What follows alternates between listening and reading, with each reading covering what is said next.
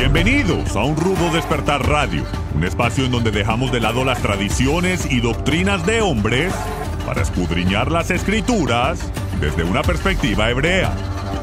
Viva una experiencia que desafiará su paradigma religioso y experimente por usted mismo un rudo despertar. Shalom estudiosos de la Torá y bienvenidos una vez más a su programa de Un Rudo Despertar Radio. Con ustedes su servidor Harold Calvo. Me acompaña el día de hoy nuestro hermano Etzpi Ben Daniel y nuestro hermano Miguel Forero. El día de hoy, hermanos, vamos a estar tratando un tema bastante interesante, muy bonito eh, en mi criterio a, mm, nivel personal, la verdad que este tema está eh, bastante eh, hermoso. Hemos titulado el tema Sedacá y diezmos. Okay, entonces, básicamente vamos a estar conversando acerca del significado de la sedacá para aquellos que tal vez no están muy familiarizados con el término. También vamos a estar viendo es la sedacá y los diezmos o incluso las ofrendas lo mismo, estamos hablando de, del, del, mismo tema, cuál es la diferencia, cuál es el contexto de estos elementos. Aparece la sedacá en la Biblia como tal, en las escrituras? ¿Es la sedacá un mandamiento? Eh, y también vamos a hablar un poquito de, similitudes que encontramos tal vez con otros credos, incluso el, tal vez el credo católico que tiene el término de limosna. Se trata la limosna, eh, algo parecido con la sedacá del pueblo judío. ¿Son acaso lo mismo o es algo diferente? No sé, son, son, son elementos que decidimos conversar el día de hoy. Incluso los invitamos a ustedes, hermanos, también a que nos dejen sus comentarios como siempre, en la sección de, comentarios aquí en, en, esta plataforma o en las otras plataformas donde también nos siguen, ya sea por Instagram o por, por Facebook. Invitarlos también, aprovecho, hermanos, dejarles saber que estamos tratando ahora un nuevo, un nuevo tema en lo que es el club de patrocinadores, invitarlos a, a suscribirse y, formar parte de este, de este grupo que apoya al Ministerio de Un Rudo Despertar. Así que bueno, damos por, por iniciado este, este tema el de hoy, Sedacá y 10. Me hubiera gustado empezar con, con, con, usted, ya que usted y yo compartimos este mismo contexto, eh, traemos el contexto de la iglesia cristiana y en el cual pues eh, aprendimos acerca de los diezmos, entendemos que los diezmos son pues esa décima parte de nuestros ingresos que llevamos al, al, servicio dominical, a, pues a la iglesia que usted asistía, a la iglesia que yo asistía, y entonces apartamos esa parte y ya teníamos ahí reservada. Al menos ese era mi, mi, mi, entendimiento. Las ofrendas, por otro lado, era como esos tal vez eh, montos adicionales que también llevábamos al, al, al, culto dominical y decidíamos separar un monto para darlo semana a semana. Entonces, eh, me imagino que en el caso suyo, pues el concepto es bastante similar o, o, cómo manejaban ustedes tal vez lo que eran diezmos, ofrendas. Eh, tal vez quiera expandir un poquito por ahí antes de entrar al, a lo que es el, el, término per se de SEDACA. Hermano Miguel, bienvenido. Gracias, Harold. Un saludo para ti, para Svi, para toda la audiencia. Y sí, este tema siempre levanta ampollas, ¿no? Cada vez que vamos a hablar de dinero, eh, la gente se molesta a veces porque dice, uy, pero ya van a comenzar a sacarnos el dinero y la plata y se convirtió eso en un negocio lamentablemente en nuestra cultura eh, latina eh, hemos, no hemos sido educados adecuadamente para dar, para compartir. Más bien hemos sido enseñados a pedir, a buscar recibir, a beneficiarnos. Y cuando lo máximo que habíamos aprendido era pues, cuando íbamos a la misa por ahí dar una limona que eran unas moneditas que sobraban y y, simplemente al, al, pasar la persona recogiéndola se tiraban allí y uno ya quedaba con la conciencia tranquila de eso, de que había dado la limosna. Concepto que corregiremos hoy. pero nada más. Entonces, cuando entramos en la, en la vida cristiana y efectivamente se nos enseña esto del, del asunto de apartar el diezmo, para nosotros fue un impacto porque nunca lo habíamos escuchado siquiera. Eh, tanto que las primeras veces yo aparté el diezmo y entendí que era para gastármelo yo mismo en cosas que tuvieran que ver con el ministerio, por ejemplo, comprar libros cristianos o comprar o ir a ver películas cristianas, ¿sí? Eh, después fui educado entonces para entender que no, que el diezmo le pertenece a Jehová y que de alguna manera debería aportarlo para ayudar con los gastos que implica, normales gastos que implica cualquier ministerio. Lamentablemente, eh, muchas líderes y muchas personas entraron también en las comunidades y en las denominaciones viendo esto como una opción de negocio, y esto hay que reconocerlo. De hecho, hay muchos pastores y muchos líderes que, que han convertido las iglesias en algo como esto. Entonces simplemente eh, reciben los dineros para usufructuarlos ellos en su vida personal, para sus familias, y del ministerio poco, de los pobres poco, de, de, de usar el dinero como debiera ser usado, poco y nada. Y eso ha hecho entonces que muchas personas, de pronto de los oyentes que tenemos en este momento, se incomoden cuando mencionamos la palabra diezmos, cuando mencionamos la palabra ofrendas, porque hacen la conexión con aquello. Pero yo les quiero invitar a que abra su mente hoy, porque realmente lo que dice la escritura está dentro de un contexto que tiene que ver con el carácter mismo de Jehová, de nuestro Creador. Eh, Dios es generoso, sin límites, es, él, él da, da sin esperar nada a cambio. Es más, no necesita nada a cambio. De manera que cuando nosotros tenemos la oportunidad de, de aportar o de dar, llámese diezmo, llámese ofrenda, o llámese sedacá, o como vamos a ver más adelante, eh, lo debemos hacer por una motivación adecuada no simplemente porque es un negocio, ¿no? Eh, usted lo puede hacer como también como negocio para sí mismo. Yo he escuchado a gente que dice, uy, yo quiero que se me, yo quiero que se me ejecute un negocio, entonces voy a dar los diezmos por adelantado, porque así le, como que le forzo la mano a Dios a que Él me ayude con ese negocio y me gane la plata que yo quiero. Entonces, por adelantado doy el diezmo. No, no, no no, no es ni lo uno ni lo otro, no es que me sacan el diezmo, ni es que yo lo doy con el propósito de obtener un beneficio posterior. La idea es que hay un sentir de gratitud, un sentir de que eh, todo le pertenece a Jehová, de que yo simplemente soy un administrador temporal de algo que Él me ha concedido. Y entonces en virtud de eso, como Yeshua ilustra en muchas de las parábolas, que viene el dueño de la, de la, de la siembra y, o, el, el, dueño de la finca y toma las cuentas de sus administradores, porque es lícito que lo haga, él es el dueño.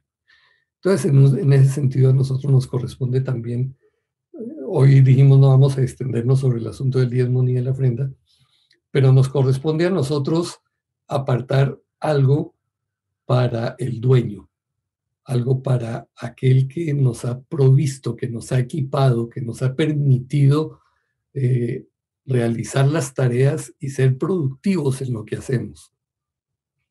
Entonces, en ese sentido, eh, siempre habrá la oportunidad de dar, ya sea lo uno, ya sea lo otro. Y entonces, bueno, vamos a entrar ahora en el tema de, la acá, que es, es, un concepto, es una palabra hebrea bien interesante y creo que Svi nos puede explicar un poco más el contexto.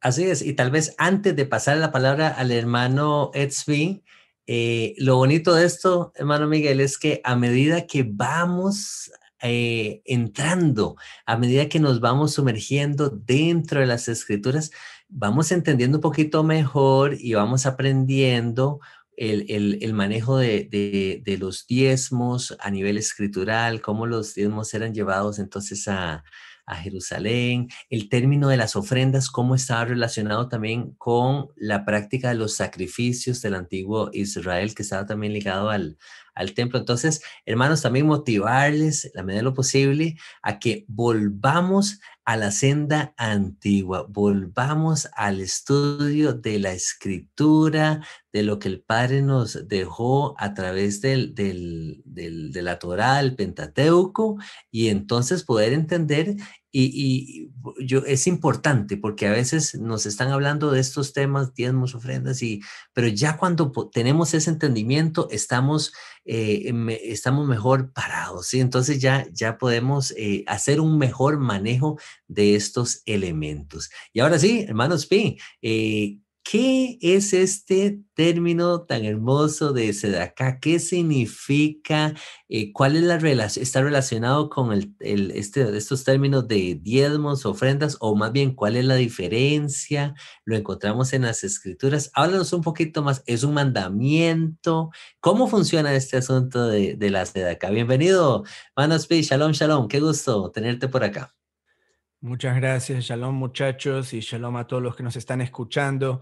Bueno, estamos hablando de dos cosas eh, diferentes dentro de lo que es el concepto de dar y de caridad. ¿okay? Por un lado tenemos el diezmo, que es un concepto bíblico que existe eh, con esa nomenclatura, y por el otro lado la palabra tzedakah es la palabra utilizada actualmente y ya por mucho tiempo para eh, describir el término caridad dentro del judaísmo. ¿okay? Caridad o más bien, o dar dádivas, se dice dar tzedakah, que viene de la raíz para justicia, tzedek, que esto sí es un mandamiento, dice tzedek, tzedek, tirdof, en eh, los salmos, perseguirás la justicia. Y es entendido que cuando se da, se está realizando este acto de justicia que, trae un, equilibrio a, la creación. Y mm, es visto como un mandamiento muy importante hoy en día dentro del judaísmo. Dice que hasta, eh, mm, bueno, cosas que no sé de dónde surgen, pero como que eh, es eh, como perdona pecados o te libera. De hecho, muchas de estas cosas también están relacionadas con ciertos versículos. Por ejemplo, la palabra tzedaká aparece no como dádivas, pero aparece en las escrituras, obviamente. Em, y uno de los lugares en donde aparece es en Proverbios 10, donde dice, los tesoros de maldad no serán de provecho, mas la justicia libra de muerte. Entonces, esto tal vez es una, una fuente posible para esas ah, eh, concepciones rabínicas de que la tzedaká puede librarlo a uno de, pecados, ¿sí? Pero para que se entienda, otra vez, eh, el rey Salomón no estaba hablando de dádivas necesariamente, sino de justicia, ¿ok? Eh, tzedaká en este sentido es justicia. Em, la palabra tzedaká aparece también en Génesis 18, 19, donde em, es un episodio con Abraham que dice el camino de Jehová haciendo justicia y juicio, que aquí aparece tzedaká y también más importantemente en Génesis 15, 6, cuando dice que Abraham creyó en el Todopoderoso y le fue contado por tzedaká. ¿Okay? la misma palabra aquí. Hacer justicia, hacer tzedaká y juicio es a Jehová más agradable que sacrificio, dice en Proverbios 21.3. Entonces, esto interesante. Eh, otra vez, justicia en general. ¿okay? Si uno está dando dádivas, pero no es justo con el prójimo, ¿okay? de esa justicia se está hablando. Em, Ahora, eso se puede tomar también como dádivas en el concepto eh, judío, ¿sí? Em, ahora, para ahora contrastar con el eh, tema del diezmo, ¿ok? eh, quiero eh, citar algo de Mateo, ¿okay? porque Yeshua habla del diezmo mismo que existía en esa sociedad en, hace dos mil años en Israel. Hay de vosotros, escribas y fariseos hipócritas, porque diezmáis la menta y el eneldo y el comino y dejáis lo más importante de la Torá, la justicia, se da acá, la misericordia y la fe. Esto era necesario hacer sin dejar de hacer aquello. También mucha gente tampoco eh, se, pierde esto más bien. Eh, no habla que la Torah ya no aplica, sino que dice, la Torah es importante, pero está el espíritu de la Torah. ¿okay? Si uno simplemente está dando, pero no está guardando justicia en su diario vivir, entonces eso no tiene el mismo valor. ¿okay? Em, y esto, obviamente, siguiendo eh, la misma línea de pensamiento de Salomón mil años antes, en el verbo, en el versículo que les citaba, hacer justicia y juicio es al Todopoderoso más agradable que sacrificio. Porque el sacrificio es un medio para llegar a la justicia. Entonces, de nada sirve si, si no queremos eh, recibir esa acá en, en nuestra vida. Y mm, antes de pasarle la palabra, simplemente para darles un breve contexto histórico de el, diezmo mismo. Yo no sé si se encontraron, el, el concepto del diezmo existe desde la sociedad pre-bíblica, o sea, más bien contemporánea con Abraham y un poco antes, en la época de los sumerios. Ya se encuentra este concepto del maaser, es en hebreo, la décima parte, la palabra diezmo, obviamente, incluye la palabra diez, si pues el diez, la décima parte por ciento, aparece en las tablas de los eh, sumerios, ¿okay? como eh, esretu, eh, que viene de la raíz 10 también.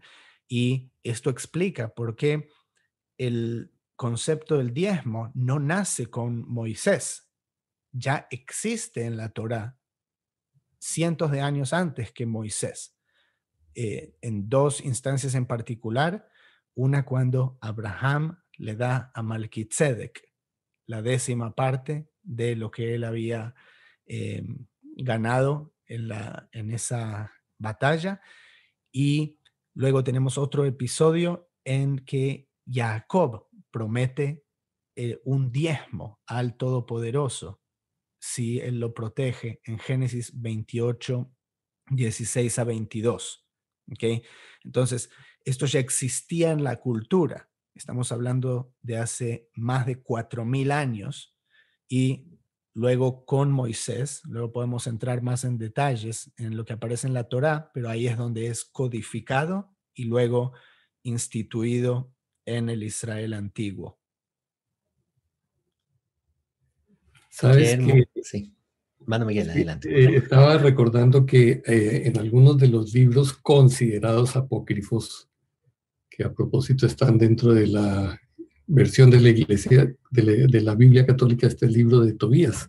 Y en ese en particular se habla mucho de la justicia que proviene de dar limosna, usa ese término. Y de paso esa fue una razón, una de las razones por la que lo descalifican, ¿no? Porque dice, pero ¿cómo se puede alcanzar justicia por medio de dar limosna? O sea, interpretando mal el asunto.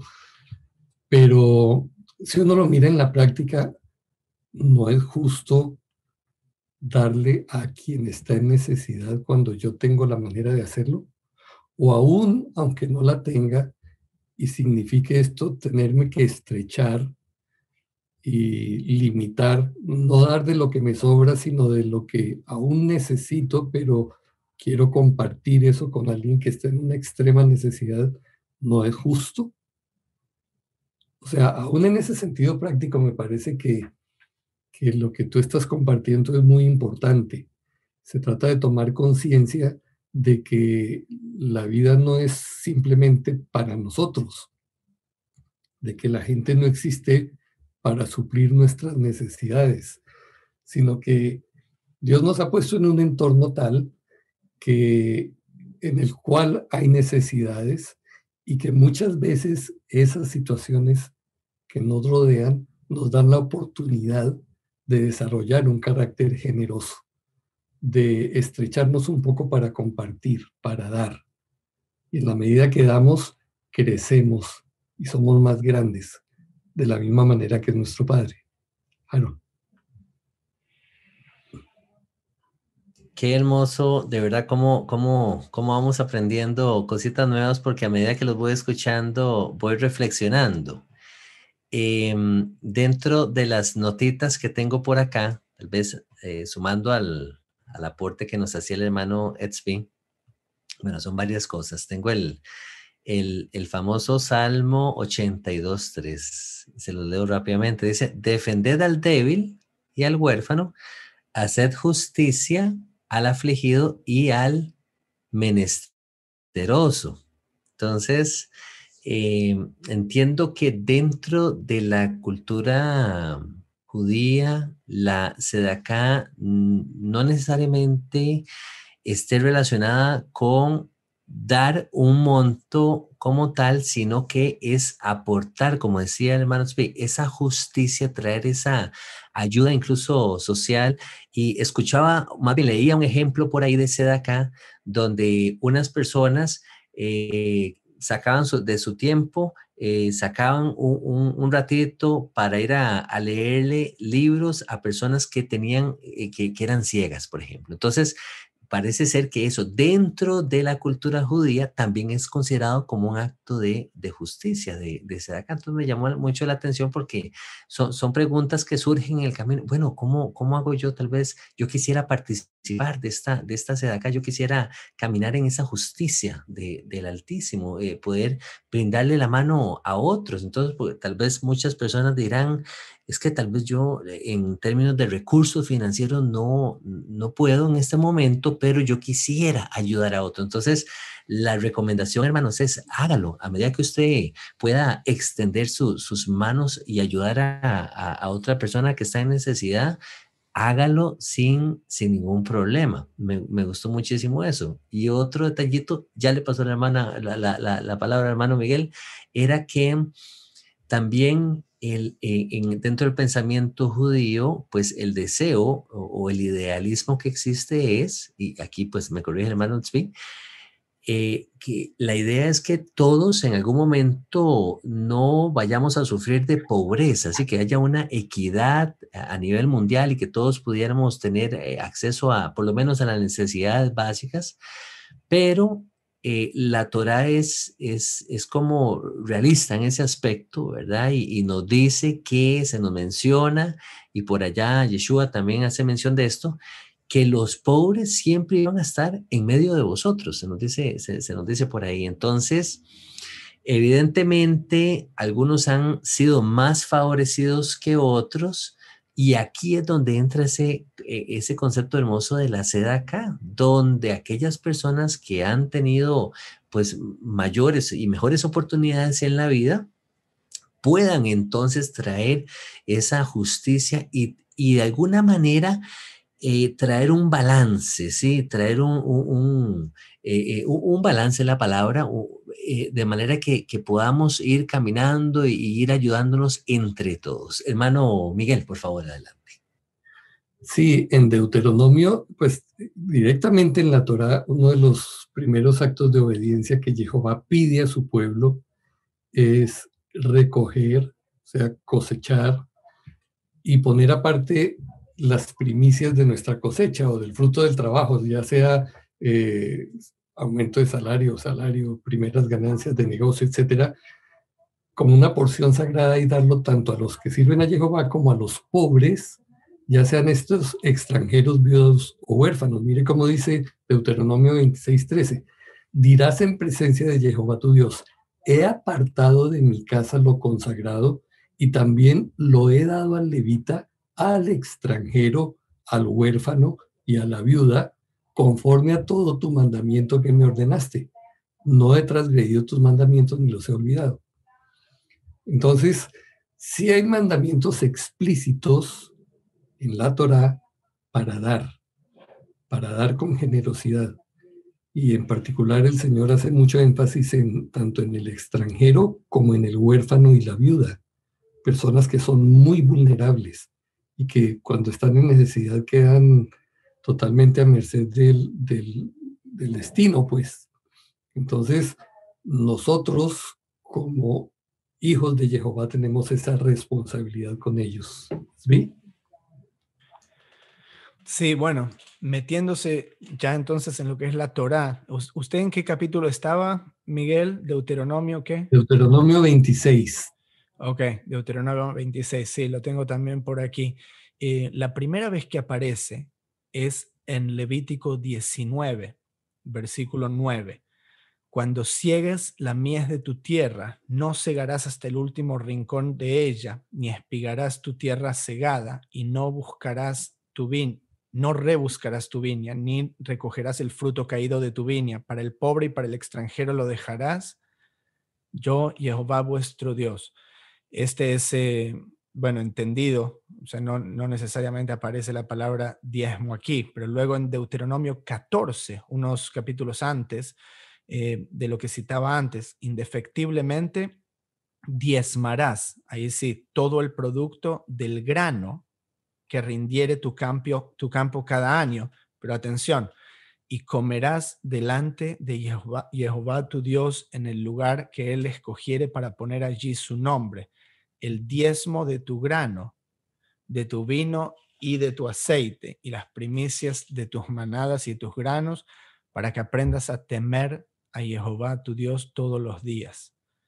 que Entonces los llevaban al lugar del, templo. Y está hablando específicamente de granos aquí. Luego en Deuteronomio 15, cuando haya en medio de ti menesteroso de alguno de tus hermanos, en alguna de tus ciudades, en la tierra que Jehová tu Dios te da, no endurecerás tu corazón. Ok, atención, esta em, no necesariamente el diezmo, pero seleccioné este versículo, por, esto sería en el terreno de Tzedaká, ¿sí? No está hablando necesariamente de la palabra diezmo, ah, sino acerca de nuestra actitud con el pobre, No endurecerás tu corazón, ni cerrarás tu mano contra tu hermano pobre, sino abrirás a él tu mano liberalmente y en efecto le prestarás lo que necesite. Y luego tenía eh, acerca del diezmo, el pasaje que citaba Miguel de Deuteronomio 26, eh, este interesantemente dice, cuando acabes de diezmar todo el diezmo de tus frutos, en el año tercero, el año del diezmo. Esto es algo que a muchos se les pierde. O sea, si nos apegamos estrictamente a la doctrina bíblica, yo no estoy diciendo que, o sea, el que puede dar 20%, que dé 20%. El que hay personas multimillonarias que dicen dan el 90% y, y se quedan el 10%, eh, está bien, perfecto, lo, celebro. Pero em, apegándonos a lo que dice la escritura, está hablando de los frutos del campo en el año tercero, el año del diezmo. ¿Ok? Darlas a quien hay cuatro categorías de em, personas necesitadas o que se pueden beneficiar. Uno, el levita. ¿Por qué? Porque no tenía tierra. El levita no podía cosechar, él no tiene su propia tierra, no le pertenece. Eh, el extranjero, cuando llega, tampoco tiene tierra. Entonces, eh, la propiedad era algo que representaba eh, poder ser más pudiente, ¿sí? en recursos el huérfano, que no, no, no, no puede estar en la tierra de su padre, que no, no tampoco va a tener acceso, y la viuda también es una categoría em, que se ve necesitada.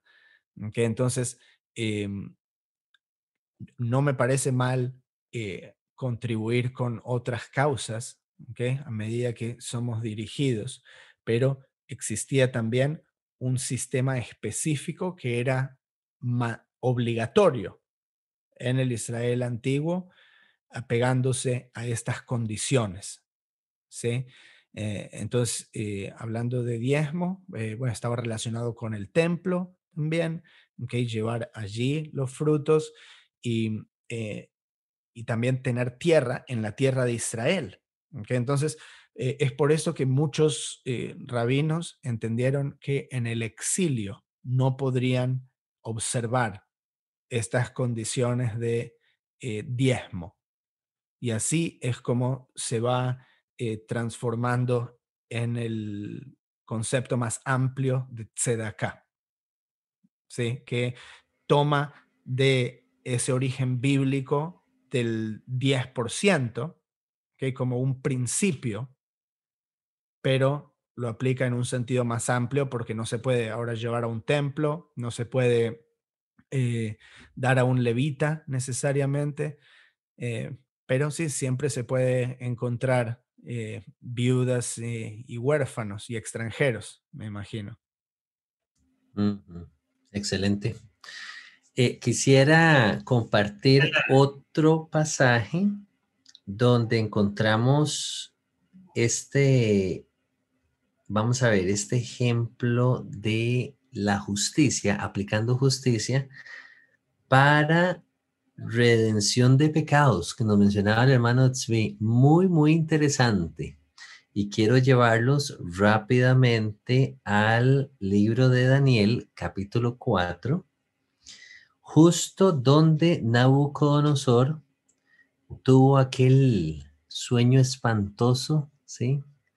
Y entonces, eh, en el sueño, él, de acuerdo a la interpretación de, de Daniel, se nos dice en el pasaje 25 la interpretación del sueño. Y Daniel le dice, te echarán de entre los hombres y con las bestias del campo será tu morada.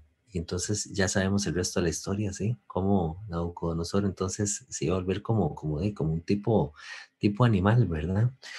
Sin embargo, la recomendación que el profeta Daniel le da a Nabucodonosor es muy interesante y es una prueba de que en el antiguo Israel se manejaba este concepto de la redención de, pecado a través de la, de la justicia. Noten ustedes, hermanos, en el versículo 27, la, la, la recomendación que le da el profeta Daniel a Nabucodonosor y dice de la siguiente manera, ya después de Daniel haberle dado la interpretación de este sueño terrible, le dice, por tanto, oh rey, acepta mi consejo, tus pecados redime con justicia y tus iniquidades haciendo misericordias para con los oprimidos, pues tal vez será eso una prolongación de tu tranquilidad. Es que interesante porque esto que nos comentaba el hermano Tzvi acerca de, de cómo la cultura judía los, rabinos eh, en, tiempos pasados consideraban como la sedacá era también una manera, un gesto de, pues, de presentarse, sí, delante de Jehová, y de manera que Jehová cubriera también sus, sus faltas y, aquí encontramos como un ejemplo bíblico que, pues ilustra ese, ese concepto acerca de la sedacá. me llama muchísimo la, la atención, ¿verdad? Con, con, con, este tema tan, tan hermoso. Luego, eh, tal vez retomando con el tema de, del diezmo, otra observación muy bonita que me llamó mucho la atención es que la escritura nos dice que a Jehová no, no lo debemos de probar, sino vamos a probar a Jehová. Él nos puede probar a nosotros, Él puede probar nuestro corazón, por supuesto que sí. Sin embargo, nosotros con él hay una línea de respeto, ¿sí?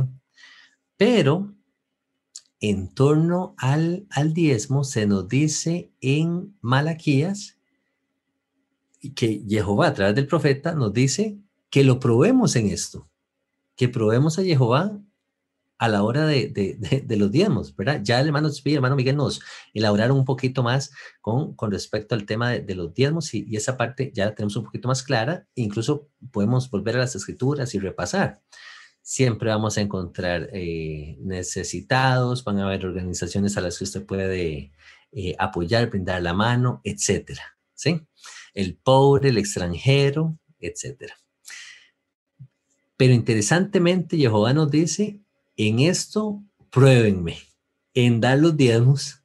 Vea qué interesante, hermanos, un, ejercicio, ¿verdad? Que uno puede hacer en la parte personal y tal vez el hermano Miguel lo estaba mencionando antes, que hay ciertas personas que tal vez se adelantan, ¿verdad? Con esa intención de decir, ah, bueno, voy a, eh, es que yo quiero incrementar mis, mis arcas y quiero enriquecerme y entonces voy a entregar mis diezmos para, para, para que esto suceda, ¿verdad? Tal vez no es el, el espíritu de esa palabra, donde la leemos en, en Malaquías, es simplemente que un acto de obediencia, en un acto de cumplir con ese, con ese mandamiento, pues vamos a ver el favor de Jehová. Entonces me, me, me, llena mucho eh, leer ese, ese, e, ese pasaje que Jehová mismo trae un respaldo sobre él. Hermano, hermano Espía, adelante, por favor. Bueno, no, te quería compartir acerca de lo que se llama en el judaísmo los ocho niveles de caridad, que viene de em, unos escritos de Maimónides, que es un rabino muy respetado dentro del judaísmo. Como te decía, muchas cosas, eso es lo que se hace en el judaísmo, se, piensa sobre distintos conceptos, aspectos y se desarrollan más ideas, eso es lo que es toda la literatura rabínica, eh, y en el tema de la caridad hubo eh, mucha contemplación, ya que, eh, como te decía, ahora no habiendo un templo, especialmente dentro del judaísmo, em, no teniendo la conceptualización de Yeshua, lo que es Yeshua para los creyentes de, em, acerca del el perdón de pecados, etcétera, sin eh, haber un templo, ¿sí? Entonces, en el judaísmo se pensó mucho acerca de em, la caridad, en el sentido de que lo puedes salvar a uno de, de muerte, como te citaba Salomón antes. Y mm, bueno, el Rambam habla de ocho niveles de caridad y de que cada uno es mayor al anterior. ¿okay? Entonces, el mayor nivel de caridad que puede existir, ¿okay? no, es lo mismo si uno le da una moneda a un pobre o si uno, eh, qué sé yo, eh, ayuda mandando algo por eh, internet a alguien, sí, o eh, que alguien no sabe o ponen un fondo de caridad ¿sí? en un lugar o le da una iglesia. Todas estas son eh, categorías distintas de dar dentro del judaísmo. Entonces, ¿cuál es el nivel más alto de todos de caridad, de tzedakah? Es ayudar a un hermano concediéndole un regalo, una ofrenda o un préstamo o hacer una sociedad con él o darle un empleo para poder fortalecerlo y que no necesite ser dependiente de otros, ¿sí? que no necesite pedir más. Es algo parecido a eh, no darle un pez a alguien, sino enseñarle a pescar. ¿okay? Ese es el nivel de caridad más alto que se puede hacer. ¿okay? Eh, porque a nadie le gusta pedir y depender de los demás. Si no es un lugar donde nos gusta estar, lo, normal sería que podamos valernos de nosotros mismos, ¿sí? Eh, con las excepciones de personas que no tienen eh, esa opción porque pueden tener algún eh, problema como ser discapacitadas ¿sí? o ciegos, etcétera, están en otra posición, ¿sí? que es más difícil poder valerse por sí mismos. Eh, pero en tanto alguien sí pueda valerse por sí mismo, lo mejor es que pueda proveer para sí mismo y su familia. Entonces, ayudar a una persona a poder hacer eso es el nivel más alto de caridad de acuerdo al Rambam. El segundo nivel, eh, que es menor a, este que les comentaba, es dar a los pobres sin saber a quién se da y sin que el que recibe conozca de quién recibió. ¿Se entiende? sería dar de manera anónima y la persona que recibe no siente, no se siente en un lugar que pierde la dignidad que le estás dando todo eso. Eh, ¿Se entiende? Entonces, uno no está poniendo eh, el ego en juego. Que esa persona no me tiene que reconocer a mí por estar ayudándola de esa manera y esa persona no se tiene que sentir que me debe algo. ¿sí? Eh, se da de manera anónima. Eh, esto se puede hacer dando, por ejemplo, a un fondo de caridad.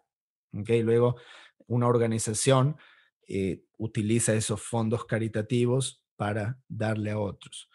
Em, el tercero, tercer nivel, que es menor al que les mencionaba, es cuando uno sabe a quién se da, pero el que recibe no sabe quién le dio.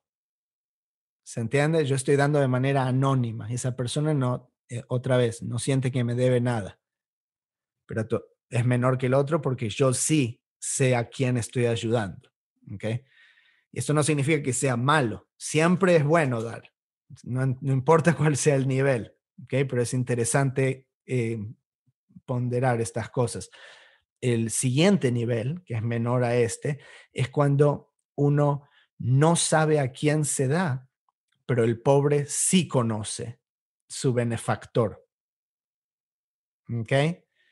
Eh, los grandes sabios, dicen en tiempos talmúdicos, acostumbraban atar las monedas en sus ropas y las arrojaban hacia atrás. Y los pobres se acercaban y recogían las monedas de sus ropas para no avergonzarse. ¿Ok? Entonces, no sé quién está tomando la caridad, pero ellos saben que yo se los estoy dando. ¿Ok? Eh, un nivel menor que esto es cuando uno da a la persona pobre directamente en la mano, pero da antes de que se lo pidan. yo sé a quién le estoy dando, él sabe quién se lo está dando, eh, pero no me lo está pidiendo. Yo voy y se lo doy. Un nivel menor que esto es cuando uno da a la persona pobre después de que se le pide, lo cual es increíble y es una patada a la conciencia, pues esta es la manera que la mayoría de nosotros damos, ¿sí?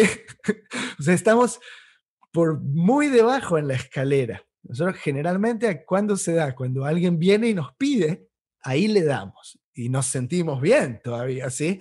Eh, y, está muy bien. O sea, hay que, hay que sentirse bien que uno esté dando, pero para que se entienda cuánto, cuánto podemos mejorar, ¿sí? Eh, todavía hay dos niveles menores. Un nivel menor que esto es cuando se da de forma inadecuada, pero de buen grado y con una sonrisa. Que de forma inadecuada, me imagino que se refiere, puede ser a tal vez no darle a, la persona adecuada. Eh, y un o, generosamente, tal vez no, generosamente no. O, hacerlo en público. puede ser, sí, sí, sí, puede ser también. Eh, de forma inadecuada, pero aún con buen de buen grado y con una sonrisa. Y un nivel menor que esto, el peor, el más bajo, es cuando uno da de mala gana. pero todavía se da acá, todavía es caridad, pues estás dando, ¿sí? Pero estás dando de mala gana. ¿Okay? Eh, y tengo una historia para compartirles después de esto, pero quiero que comenten acerca de esto. ¿Qué les parece? ¿Tienen algo para comentar? Sí, mira, en el nivel 2 en particular me parece un, asunto delicado eh, por cuanto han surgido precisamente tantas organizaciones caritativas y no sé, quizás muchos de los oyentes, yo por lo menos caí también víctima, digo, porque no, no, no, qué bueno ayudar a los niños que están desamparados por allá en el Asia y no sé qué, apadrinemos un niño, ¿sí? Y entramos en esa organización y comenzamos a dar dinero y después de unos escándalos que hubo a nivel mundial y todo eso, sale que esta organización, de esos dineros que cada uno dábamos, era una ínfima parte de lo que llegaba al niño, porque el resto era para pagar los salarios de los ejecutivos de la organización que estaba levantando el dinero, la infraestructura de la organización, eh, los emails y las cartas y las fotos que nos mandaban. Entonces, tenemos que tener mucho cuidado y ser sabios investigando en ese nivel que yo no quiero que sepa, no quiero saber quién es el que recibe ni, ni que sepan quién es el que da. Investigar muy bien que sea una organización realmente seria para poder confiar en que el dinero va a ser utilizado de la manera correcta. También. Pero me parece, sí, me parece eh, muy descriptivo y muy claro todo eso que tú compartiste, es muy preciso y, creo que nos encontramos lamentablemente la mayoría en esos niveles de abajo.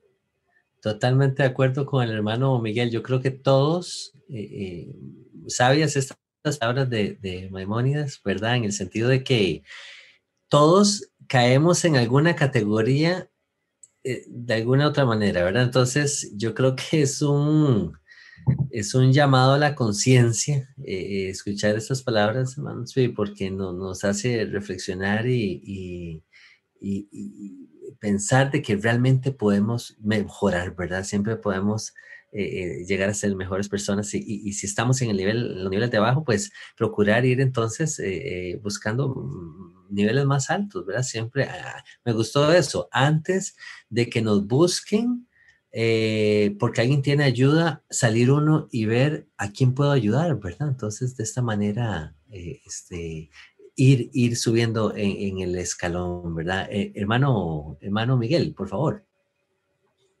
Sí, es respecto a la, la época que estamos viviendo, porque mucho se habla de que va a haber hambruna, que va a haber escasez, que va a haber dificultades económicas, caos, crisis, eh, en fin. Y la tendencia cuando hay todos estos ambientes es acaparar, es no dar, es evitar eh, compartir con otros porque me va a hacer falta. Entonces, no, no, no, pues cada uno que se, que se defienda como pueda. Pero sabe que estas son las oportunidades en las que somos puestos a prueba. Precisamente en el libro de Eclesiastés 11.1 dice, echa tu pan sobre las aguas, porque después de muchos días lo hallarás. Entonces, ¿qué significa esto? De que, mire, tenemos que, que desprendernos de muchas cosas para beneficiar a otros de manera que no sabemos si eso nos dará la vuelta y un día seremos nosotros los que estamos en esa situación y alguien, Dios pondrá en su corazón el extender la mano a nosotros. Dice eh, la primera carta de Juan 3:17, el que tiene bienes de este mundo y ve a su hermano en necesidad y cierra su corazón, ¿cómo podrá evitar el amor de Jehová en él? Y un último proverbio, el que da al pobre presta a Jehová y él se lo devolverá. Entonces, mire, eh, estas, estas situaciones actuales son oportunidades. Aunque, ok, que usted no puede dar mucho, no se avergüence si, si es poquito lo que puede dar, porque a veces he escuchado también argumentos de la gente que dice, no, pero es que yo no puedo dar sino muy poquito, entonces no vale la pena delante de Jehová no es el, el, monto, no es la cantidad, es, es la disposición que usted tiene para dar lo que puede dar. Y lo que puede dar, ojalá más allá de sus fuerzas. Mm, qué hermoso eso, sí. Ya para, tal vez para ir finalizando y pasarle la palabra al hermano Edsby, nos cuente, nos comparte una, una historia, una anécdota. Eh, leía también que dentro de la cultura eh, judía, e, en torno a la se, se comparte la, la, idea, el pensamiento de que incluso el pobre está en esta posición de también extender la mano a otro, ¿verdad? Así como lo decía el hermano Miguel, todos a su, a su medida. Entonces, eh, incluso el, el, hasta, el, hasta el que está en necesidad, el que tiene, que está viviendo pobreza, pues también puede ayudar a otra persona y así pues nos ayudamos entre todos. Eh, hermano adelante. Es interesante que Yeshua dijo, siempre tendréis a los pobres. Okay. Em, sí, es algo que siempre existirá. Em, bueno, no, solo para cerrar con una anécdota que es un caso hipotético que me encontré aquí, em, formulado por Dennis Prager. ¿Lo conocen ustedes? un em, locutor muy famoso aquí, tiene eh, Prager U, aquí es muy, bastante famoso, un, eh, uno de los pocos personalidades judíos conservadores, pues no hay muchos judíos conservadores, generalmente aquí son más eh, de izquierda. Pero en este caso hipotético que él formuló y se lo presentó a muchos estudiantes de universidades y, estudios secundarios, y dijo, supongamos que dos personas que tienen exactamente los mismos ingresos y gastos. ¿okay? Eh, un hombre pobre viene a ellas, ¿okay? Eh, que necesita desesperadamente alimentos y dinero para su familia. La primera persona, después de escuchar las horribles experiencias del hombre, llora y luego, con la bondad de su corazón, le da cinco dólares. La segunda persona, eh, aunque preocupada, no llora y de hecho tiene que salir corriendo pero debido a que su religión le ordena dar el 10% de sus ingresos a la caridad, le da al pobre 100 dólares. ¿Quién hizo mejor? ¿La persona que dio 5 dólares de su corazón o el que dio 100 dólares porque su religión se lo ordenaba? Descubrieron, Dennis Prager descubrió que entre el 70 y el 90% de los adolescentes que interrogaron afirmaron que la persona que dio los 5 dólares de su corazón hizo la mejor acción. Esta respuesta sugiere que en el mundo secular, en esta sociedad, incluso la caridad se está convirtiendo en un acto egoísta. Muchas personas se preocupan menos por el bien que están haciendo con su dinero que por cómo se sienten al darlo. ¿Okay? cuando les preguntaron a esos mismos estudiantes eh, qué quién hubiese hecho la mejor acción si ellos fuesen los que necesitaban el dinero, entonces ahí cambiaron su pensamiento. ¿ok? Eh, entonces, eh, el punto que Dennis Prager está tratando de, formular es que al judaísmo, dentro del judaísmo, o sea, sería fantástico si cada uno pudiese dar el 10% de su corazón. Pero sospecha, sin embargo, que en la mayoría de los casos, si hubiese que esperar a que el corazón esté listo, entonces se esperaría mucho tiempo. Es decir, eh, se eh, motiva a dar el 10% y si el corazón está en sincronía con eso, perfecto, pero si no, mientras tanto, todavía se está haciendo el bien. ¿sí? Entonces me parece una muy buena manera de verlo em, acerca del concepto de tzedakah hoy dentro del judaísmo. Bueno, qué, qué bonita reflexión esa para ya cerrar el, programa del día de hoy, hermano Tzvi. Muchísimas gracias por eso y, por tanto, también por, por traernos eh, por hacernos pensar y analizar y, reflexionar, que esa es la idea del programa del día de hoy, y, poder mejorar nuestra condición. Sí, siempre podemos ser mejores cada día y, caminar en justicia y en rectitud, extendiendo nuestras manos, extendiendo nuestros brazos para aquellos que están en necesidad. Eh, siempre con corazón agradecido de, todo lo que Jehová pues, nos, nos ha dado a, nosotros y, a nuestras familias. De la misma manera para con el hermano Miguel, que nos aporta siempre estos, eh, eh, estas perlitas de sabiduría programa a programa y nos edifican tanto.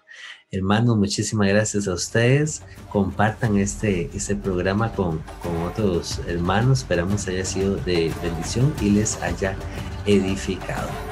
Nos vemos hasta la próxima. Jehová les bendiga y les guarde. Shalom, shalom.